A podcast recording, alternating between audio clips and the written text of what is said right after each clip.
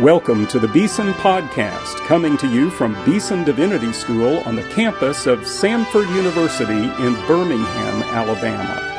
Now, your host, Timothy George.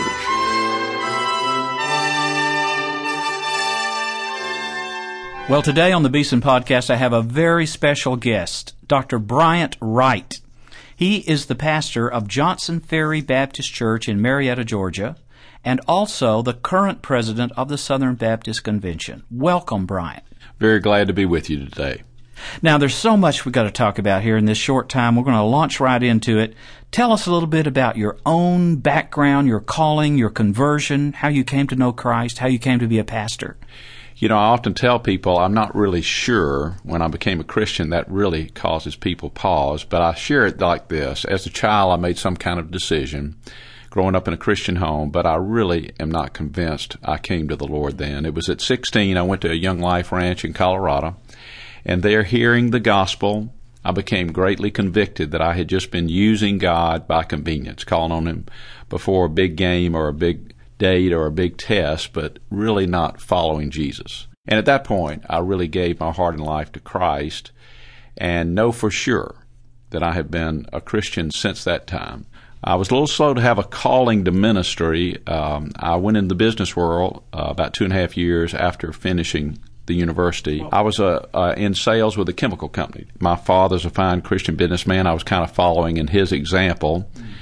But the calling came a little slower in the sense of not having it during the university years, and then talking with my wife Ann uh, about this possible calling. She was kind enough to pray with me about it even though it was not her calling, and thankfully supportive in God giving me that calling. But um, very thankful, Timothy, for those years of being in business because in a congregation that's overwhelmingly business and professional folks, it's just great to have an understanding of what they're going through as well as they know that I understand something of what yeah. they're going through. Now, you mentioned your wife, Ann. She's actually here with us in the studio today. A wonderful woman of faith. And y'all have three children, three boys, right? We have three sons, um, and our oldest son and his wife have blessed us with four grandchildren. Wow. Seven, five, three, and a few months old. And he is a pastor. He is the pastor of our newest church, Start, about 24 miles north of us. Mm-hmm. Great. Now, tell a little bit. You went to um, University of South Carolina. That's correct. And they gave you an honorary doctorate last year. You're the only president of the SBC, I think, who has received a doctorate from a state university in a long, long time. Well, I can't tell you how shocked I was when the call came. Greatly appreciative when your own alma mater would make that decision to do so, but I'm very thankful that they chose to make that decision. Yeah, and from South Carolina, you then went to Louisville and you uh, studied at the Southern Baptist Theological Seminary. That's correct and graduated. I think you graduated in 1980. I came in 1979 there, so we just were like two ships passing in the night. Right. I wish I had the privilege of being in your class. and, and, after seminary, you then uh, worked for a while at Second Baptist Houston with Dr. Ed Young. Is that right? That's right. I went there to begin their singles ministry. It's a wonderful location in Houston and reaching especially young single adults coming right out of the university, and it was a wonderful experience for two and a half years there one of the great churches in our country, I think. I kid folks, they've really suffered since we left. They were running about 2,500, and now they're running about 25,000 each yeah, weekend. So right. they've struggled since we left. Well, you helped them. yes. Now, we're talking about church and pastoral work, and so we've got to talk about the church that God led you to be a part of beginning, actually, a number of years ago now, Johnson Ferry Baptist Church in Marietta, Georgia. Tell us about the story of Johnson Ferry. Well, we went there in December of 1981. It's been about 30 years ago. There were about 20 families meeting in an empty doctor's office that they were leasing to have weekend worship services where they'd have a retired pastor come in and preach while they were searching for the pastor. So it's a privilege for us to be in the beginning days of Johnson Ferry, to be in that founding pastor role, and to be able to stay in one church all these years has been a great blessing. I, I went on my first sabbatical to study 36 growing churches of all denominations around the country in 1988. And the one common denominator I saw in all those growing churches was long term pastor. And I asked the Lord then if He would give me the privilege of staying in one place, and thankfully He's allowed that because you just you, you're able to build some trust not only in the church but in the whole community by staying in one place. That's what I tell our students here at Beeson. Just just bloom where God plants you. Absolutely. Now, we know the Lord can change people's lives and itineraries, but don't go with the idea I'm going to stay here a few years and get a bigger church, go to a better place. Stay there as God allows you to do that, and your ministry will prosper. That's right. As Ann says, it's like I've pastored 10 different types of churches, but all with the same hmm. name. That's great. Now, you began in 1981. And so you've been at this a while, and you started with this small group. You now have some 8,000 members at That's Johnson right. Ferry. That's right. A few years ago, I was privileged to preach in your church, and I remember what a dynamic, uh, vital, living congregation it is. And uh, one of your passions is missions, church planting. Talk about that. Well, I think the fact that Johnson Ferry has planted, uh, I think it's seven or eight churches in North Atlanta. Our newest plant is in uh, Silicon Valley, where we are uh, the parent church of the South Bay Church, and uh, we are planning that with 14 other congregations. So we're not the only parent church, but I think it's really the new wave of what's going to happen with church planting around our country, and we're very excited. That church is just doing tremendous. When Ann and I visited there. Uh, it's such a young congregation, all those uh, folks working at Google or Microsoft or Apple, that they ask Ann, now whose parents are y'all? so it, it, was obvious that we were uh, not typical for that congregation, yeah. but that's great to see. Plus, uh, Timothy, that what has happened in the last 20 years at Johnson Ferry is short-term mission trips have had a huge spiritual impact on our, on our church, and it began with our student minister taking students uh, for a week of spring break to build houses for the poorest of the poor and to go door to door sharing the plan of salvation. It was so impactful that every year since that time we've seen more and more people going on mission trips. And in 2011, we had over 1,700 of our members, teenagers and adults, go to 34 nations on 71 mission trips around the world. And when they come back, what it does for the body of Christ uh, by them having that world vision and leaving a touch of their heart there is just awesome oh, what it's fantastic. done to Johnson Ferry. Now, let me ask you another question about Johnson Ferry. Your church is uh, somewhat unusual in that you have elders. We are elder led. Now, that's becoming something of a trend among ch- Baptist churches. Uh, talk a little bit about what does that mean to have an elder-led church? What led you to that decision, and how do you um, talk about that with other churches? Well, as a new church plant, we were growing very rapidly. We were struggling with some growing pains, and I went to the Word just to see what it says about church governance. I became very convicted that the Bible is so clear about elder leadership in the body of Christ and deacons serving in a servant ministry role. I could not find another Southern Baptist church at the time that was doing that. I'm sure there were some, but I just could not mm-hmm. find one.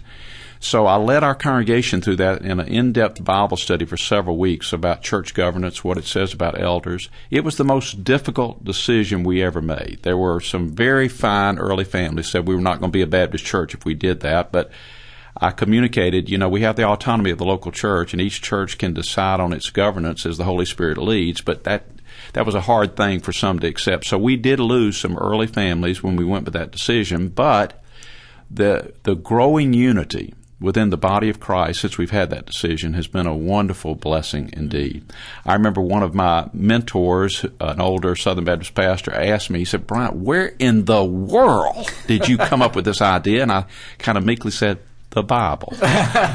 because it was really just a spirit led, scripture led decision. And, and I think, Timothy, it really told our community that when there was a choice of denominational tradition or biblical authority, we were going to go with biblical authority. It really set a good tone for Johnson Ferry in those early days. Now, tons of new churches yeah, and church planners are going with elder leadership. And I think some people in our traditional mode become afraid because they think the pastor is going to be like an employee of the elders. But I serve as the chairman of the elders. I, I set the agenda as the pastor because the pastor is called to lead the local body. Mm-hmm. But it's very much leadership by consensus in that when you have six godly laymen around you and they all feel free to speak what's on their heart in seeking God's will, if one or two of them have a check in their spirit about something I'm excited about, we just leave it on the table, pray about it until Mm-hmm. we get a peace about right. that. How are the elders chosen? The elders are chosen like our deacons are, and that the, the congregation nominates those that they feel should be in this role. We take the top nominee and build a confidential list down from the top nominee, and then we have three deacons selected by the deacons along with the deacon chairman and myself, and we have a screening process. And really, our question is: Is there any check in any of the five of us spirit about this person serving as an elder? Is any biblical reason they're not qualified to serve as an elder? And it's been so encouraging year after year that the congregation has really chosen mm. spiritually mature men to be in this role. So it's really been an affirmation yeah. of what that kind of screening committee goes through in selecting that person. What is the difference between an elder and a deacon at Johnson Ferry? The elders serve in a role that would be more typical of a board of deacons in a local church. They are overseeing the major pictures uh, as far as direction of the church, as far as uh, policy. The elders set policy. The deacons at Johnson Ferry are prayer support for the pastor and staff. They are servant ministers serving in key roles in worship in that regard. So it's, it's a major uh, difference in the role. And because the elders are upholding the doctrine of the local church, we want them to be able to teach because that's a biblical qualification. They don't have to teach adults, but we want them in some kind of teaching role to stay in tune with what biblical doctrine. To be apt to teach, as the the Bible says. A- absolutely. Yeah. Now, let's talk a little bit about the Southern Baptist Convention, uh, because by my counting, you are the 57th president of the Southern Baptist Convention since it was founded in 1845. Actually, the 56th, because one of our presidents, Dr. Adrian Rogers, served two terms separated by several different years. And when we think about the presidency of the Southern Baptist Convention, uh, you know, these great icons, these heroes of the past, people like George Truett and E.Y. Mullins and R.G. Lee and W.A. Criswell, Herschel Hobbs. You stand in a great and worthy tradition to be the leader of what is today the largest Protestant denomination in uh, North America. Uh, how do you feel about that? Well, I'm often still surprised to be in this role. Uh, the kind of men you've talked about, uh, great men of faith. It's uh, it's an awesome privilege to serve in this role, and I am surprised to be in this role and feel it's just strictly the sovereignty of God that I have been selected for this because I have not been that involved in denominational life. Mm-hmm. Have really focused my uh, attention on pastoring Johnson Ferry. Um, I know it's rare to have a church planter to stay in the same church for 30 years, but I've really had a passion for just seeking to build up the kingdom of Christ through the local church. So I really see this opportunity as an expansion of the platform that Johnson Ferry now has of hopefully positive influence for the kingdom of God. Because, you know, Christ didn't come to start denominations, He came to begin the kingdom of God. And mm-hmm. denominations are only effective and local churches only effective is how they are building up the kingdom of God. Otherwise, they're worthless. And we need to remember that. I think uh, as Southern Baptists, we are not always the most humble about our importance in the kingdom or maybe focusing too much on denominational focus rather than kingdom focus. But mm. in the end, a denomination's overall impact will only be measured by building up the kingdom of Christ. I want to ask you about some particular emphases and trends in the SBC today, one of which is called the Great Commission resurgence. It actually was beginning before your election in 2010 as our president, but uh, talk about that and how, how you see it and where it's going. I'm very thankful that my predecessor, Johnny Hunt, had the courage to identify the fact that we were no longer growing, no longer reaching people for Christ as we have in the past, especially when you compare numbers in the past, so much smaller denomination in those days when you think about the number of baptisms and that kind of thing. So he had the courage to identify the problem, to look at some structural changes and directional changes for our uh, convention, and as God has put me in this role, I've really seen a lot of my role is is continuing on with implementation of what they have really had on their heart from the Great Commission Resurgence Task Force. I think God has also filled in some pieces there in the sense that when I began as president, we didn't have a president of the North American Mission Board or the International Mission mm. Board. God has led two very fine, spirit filled, godly men to be in those roles. I'm very thankful to be serving with them and to just kind of see that process and hopefully have some input in that process along the way. It's Dr. Tom Elliff at That's the right. International Mission Board and Dr. Kevin Ezell at the North American Mission Board. Outstanding men, and obviously they are implementing a lot of what the Great Commission Resurgence Task Force hoped for. And I think uh, as Kevin Ezell is focused on church planting, especially uh, in the western United States and major cities outside the South and Southwest, this is a hugely important decision. And really reallocating funding for local churches that are doing the church planting. Churches like Johnson Ferry that are planning a church in San Francisco. Mm. They are supporting that financially versus NAMB being in the leadership role or the state convention being in the leadership role of starting a church is looking to the local church. And then in international missions, Tom Elliff and I have had a similar heart about reaching the unreached, unengaged people groups. There's about 3,800 that they have identified at the International Mission Board. And the challenge was put forth at the Phoenix Convention last year for churches to adopt or embrace these unreached people groups. About 600 came forward then. It's now grown to over 1,200 at the time of this taping. We hope that'll continue to grow as we move toward the convention in New Orleans in June. But when you think about Matthew 24:14, Jesus is very clear we're to take the gospel to every people group on the face of the earth and then the end will come. You can have some lively eschatological discussions about that verse because it really unsettles people when they have mm-hmm. a preconceived eschatology, but the fact is I believe Jesus. He says he's not coming until that job is done. So we have a lot to do. A lot to do and there's real passion and a movement of the Holy Spirit for that to happen. I felt this passion to challenge the convention about this in Phoenix of last year. I called Tom Elliff right as he was beginning to serve as president. I said, Tom, this is a big one, but I really want to challenge the churches to step forward and embrace all these groups. We've got 44,000 churches. Surely we can have 3,800 step to the plate and embrace these people groups it got quiet over the phone. I'm wondering what's he thinking because they're going to have to be the one that facilitates this. He said, Bryant, I've been meeting the last two days with the vice presidents of the IMB telling them that I want to go to the Phoenix convention and challenge the churches of our convention to adopt all 3,800 people groups. Mm. Well, there was another silence on the phone as I teared up, and he was amazed that God was leading two different men at, at different points. That was really a How about a that? very special yeah. time. and it's a new day in a way as we take on this challenge. It is a, because it's, it's up to the local church to lead versus just thinking about sending out IMB missionaries because we could have 100,000 mm. IMB missionaries and still not get to all these groups yeah. that we need to take the gospel to. So the local church in the lead with them facilitating is a truly new paradigm within our convention. I want to ask you about another, uh, I guess it's a controversy that you hear a lot about in the Southern Baptist Convention and beyond Calvinism. What do you think about that controversy? Well, I think for one thing, Calvinism is hot right now with uh, college students, with theological seminary students today. Uh, we have one seminary out of six, Southern Seminary, where I graduated, that is clearly a reformed uh, bent seminary today.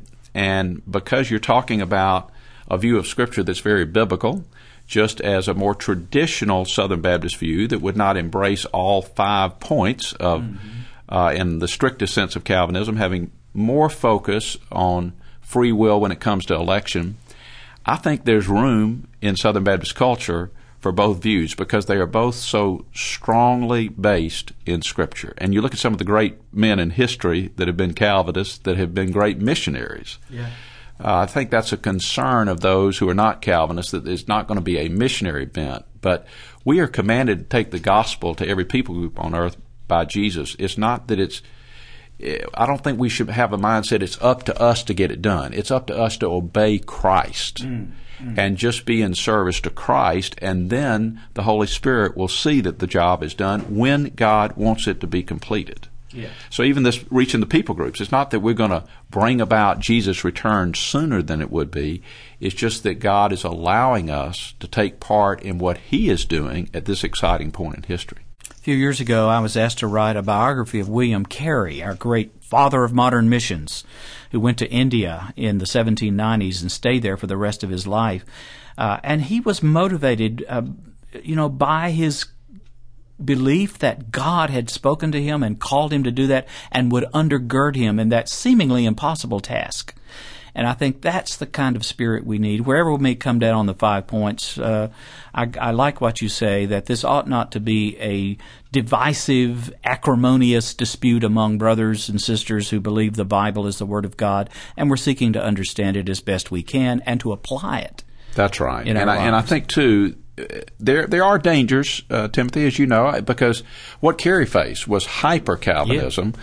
Basically, God will save the savages when He wants to save them, and that's a misunderstanding of our role there. Exactly. And I think also yeah. those that have a more Calvinist bent when they go or call to a local church, they do want to have the integrity of sharing where they are theologically because. I do think there has been some frustration that churches didn't feel like they got the real picture of a pastoral candidate because that person didn't really reveal that to them. So I think, you know, integrity about where you are exactly is very right. important. Exactly right. Now, I want to shift focus again and talk a little bit about your own ministry uh, beyond Johnson Ferry in a way. Johnson Ferry is, of course, where you're centered and rightly so, but uh, you seem to have a, a, passion and a desire to share the gospel in all kinds of ways, different modes of communication. So you have um, a radio ministry, you have a devotional ministry that goes out to many different people across the country. Uh, it seems to me that listening to your devotions, it's a little bit like the book of Proverbs because there's practical, godly wisdom here about daily living of the Christian life. And you feel this is an important part of your witness and ministry. Really do. I, about 20 years ago, felt led to to take this good news outside the walls of the church, and we founded Right from the Heart Ministries, which is a separate nonprofit ministry. Really, just began with one minute devotions over secular radio.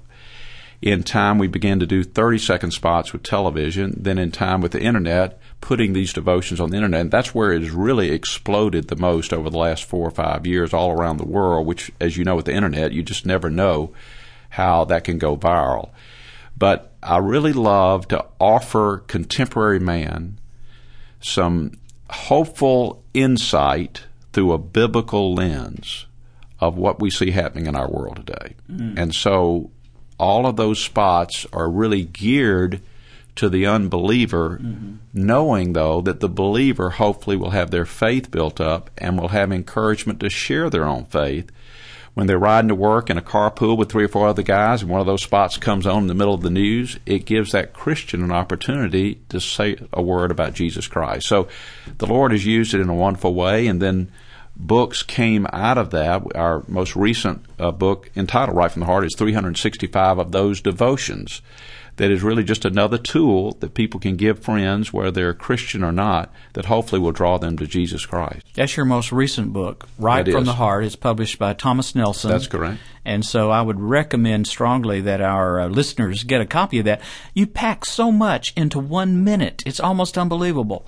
Um, let me give our listeners an example. You have one, I think it's called The Rat Race or something like that, where you talk about two great problems in daily life. One is laziness, not doing the work we're called to do. The other is workaholism. And you say there pe- people have four uh, problems. They, a lot of people, you know, um, they're the first one in the office, the last one to leave. They just work all the time. Uh, they can't say no. They're people pleasers. Uh, say yes to everything. Uh, three, uh, they always complaining about how hard they work. You know, I might be guilty of that. and then they never take a day off. You know, they never rest. Now, that's a lot of stuff to put in a minute, and yet it's very practical and very important for folks to take on what Jesus meant when he said, Come unto me and I will give you rest. Absolutely. Rest in the rat race. And that's the key point that's illustrated in that point. Also, it gives us an opportunity when we're talking about work to talk about the, one of the greatest gifts that is so neglected by man, and that is the Sabbath. And I'm just absolutely passionate about a weekly Sabbath with our staff and within our church. And thankfully, most weeks in serving as president of the commission have still been able to plan a weekly Sabbath. I have failed three or four times, but most weeks have been able to do that. And that is where God gives us that wonderful balance on work and rest that is so overlooked. Well, you're talking in a way about what might, we might call a sacred rhythm that God has built into the human condition and called us to as believers in Christ. That's correct. To take so seriously. So uh, check out this book, 365 Devotions, called Right from the Heart by Dr. Bryant Wright, published by Thomas Nelson. We're almost out of time, but I want to ask you about another one of your fairly recent books, Seeds of Turmoil, a fascinating subtitle, The Biblical Roots of the Inevitable Crisis in the Middle East. What's that about? Well, I think some people see that title and they're almost frightened of taking the time to read it. They think it'll be too heavy or too depressing. But it's just fascinating to me, Timothy, that so many evangelical Christians think the problem in the Middle East really began in 1948 when Israel became a nation. And it goes all the way back to Abraham and Sarah and their unwillingness to wait on God and God's perfect timing for giving them the covenant child of Isaac. Because they didn't wait, and Sarah had this very creative idea of Abraham sleeping with her maid that he was glad to oblige her on. She gave the maid gave birth to Ishmael, who is the father of the Arab people, Isaac the father of the Jewish people, and then you begin to see what has evolved in history that goes all the way back to man's sin. And I think it would give people a great understanding of reading the paper today, mm. of understanding what's happening in the Middle East today. And it goes back to a sibling rivalry. So you're talking about biblical history, but also bringing it into our contemporary world. Absolutely. In one of the great flashpoints, I think, of, of our time in the Middle East. So if anyone's going to Israel or thinking about Israel or trying to make sense of the news on the Middle East, this is a great book to read. It's a biblical study, but one with a contemporary application. Well, I thank you for your encouragement yeah. on that and really enjoy doing that work. I love going to Israel, fascinated with history, and teaching the Bible with that context has been a joy. That book again is entitled Seeds of Turmoil The Biblical Roots of the Inevitable Crisis in the Middle East, also by Thomas Nelson. That's correct. Great. I've been speaking today to Dr. Bryant Wright. He is the pastor of Johnson Ferry Baptist Church, one of the great congregations in our country today. He is also the current president of the Southern Baptist Convention. God bless you, Bryant, and all you're doing to advance the cause of Christ in our world today. Well, thank you, and thank you for all that Beeson is doing under your leadership to advance the cause of the kingdom as well. Thank you. God bless you.